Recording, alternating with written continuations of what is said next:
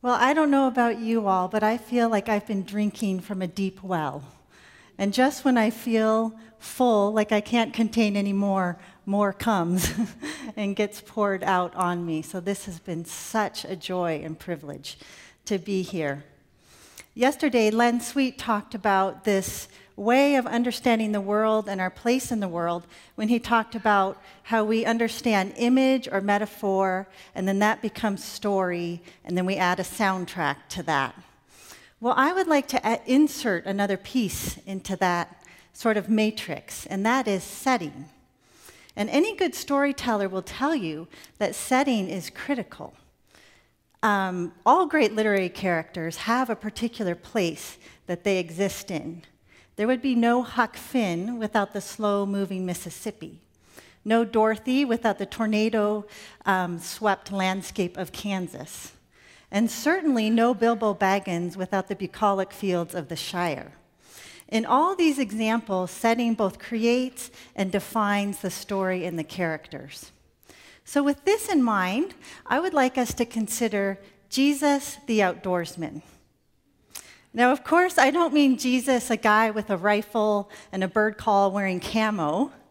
I mean Jesus, a man whose life and stories he told are primarily set in the outdoors.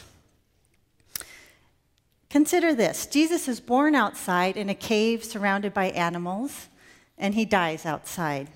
His ministry begins outside first at his baptism when a dove, probably a rock dove, in in Palestine at that time marks the anointing of his ministry.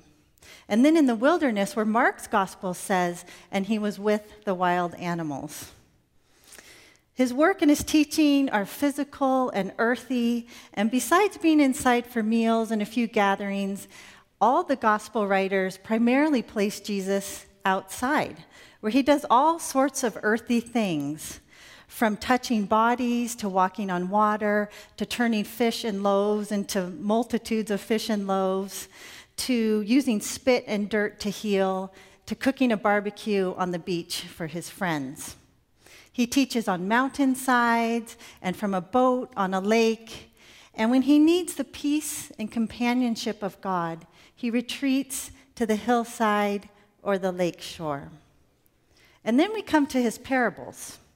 And we find that they are filled with sheep, goats, fish, fields, flowers, birds, bread, yeast, pearls, seeds, sand, rocks, floods, vines, vineyards, thorn bushes, thistles, wine, water, wolves, and foxes. I couldn't memorize that, I tried. what does this tell us about Jesus? How can seeing this obvious thing about him that we don't often think about that his preferred places of prayer and ministry, and that his preferred metaphors and settings are the stuff of the outdoors. How can seeing this obvious thing help us know him afresh? Less like this theological construct and more like a person we would actually like to know. So I'd like to offer this thought before I leave you with a modern day parable. And that is the rather obvious observation that Jesus discovered wisdom with a capital W and the presence of God in creation. Perhaps he could make up all those parables seemingly on the spot because he had already walked the hillsides and the lake shores as an invisible, unknown, perhaps angsty young man coming to terms with his own identity. Because if he was a man like us in all things, then he had to go through a process of self discovery. He had already looked around at the birds and the fields and the flowers, and he had seen both the oppression, but also heard the voice of his father there. So, way before Jesus said, Consider the lilies of the field, he himself had considered the lilies of the field, particular lilies in particular fields. And as he considered them, he saw that God cared for these little insignificant things. Wildflowers that were a dime a dozen, little bits of vegetation that could be trampled on without thought. God cared for these little vulnerable things. God clothed them in beauty beyond what a king could afford. And I imagine Jesus looking at these lilies and then taking this deep sigh and thinking, if God could care for these little flowers that are here today and gone tomorrow, how much more can he care for me? Jesus was a good Jewish boy, and he knew that God could show up in an oak tree or a burning bush or a cloud or a mountain or a stone pillow or a raven or a gentle wind. He wouldn't have confused these things with, with God, but he would have seen them as places where his Father could show up. So I'd like to tell you a story. It's a true story, and it happened a few years ago at the Christian Environmental Center that my husband and I started in British Columbia, Canada. And to give you your own setting for this place, I'd like you to imagine a youth hostel meets the Sierra Club, meets an organic farm, and wrap the whole thing in Christian community. And at this place, we invite um, young people from all over the world uh, to participate in our conservation work as interns. So, on a particular August afternoon, I was walking across the lawn at our Brooksdale Environmental Center, Center when a 19 year old intern came scurrying by carrying a bucket. And when I asked her what was in it, she tipped it over a bit and she showed me this gray, wide lipped fish swimming in a few inches of water. And she said, I'm off to the program office to identify it. Turns out it was a Salish sucker, an endangered species.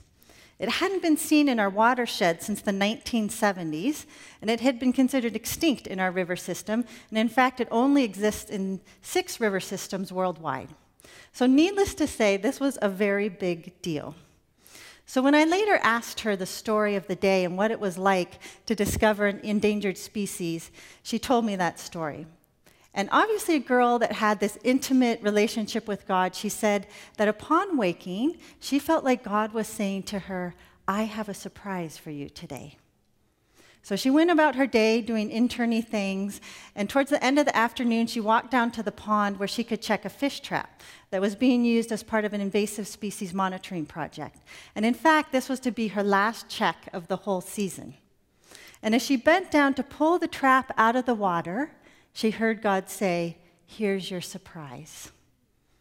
Her eyes brightened as she told me how she lifted the wire cage out of the water and she looked in and she found a fish that was strange, not one of the regular invasive species she'd been catching all summer, but a fish that looked even too big to fit through the opening of the trap.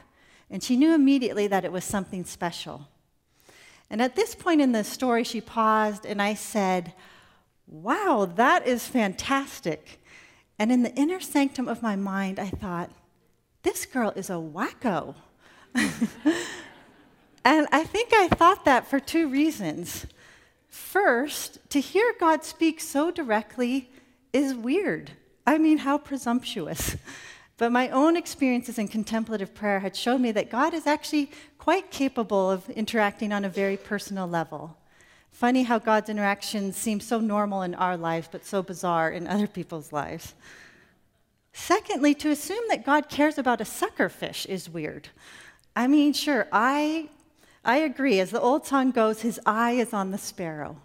And when it comes to an endangered species, I'm easily convinced that his eye is on the panda and the Sumatran tiger and even the Vancouver Island marmot. But on the Salish sucker, a bottom feeding wide mouthed fish with big lips? God's eye is on such an ignoble, unattractive creature? That's weird. And so I'm left with the question who's the wacko? Maybe God's the wacko.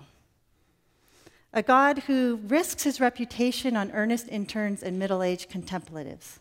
A God who fixes his eye on the humble, the overlooked, the ugly. A God whose eye is on the sucker. Thank you.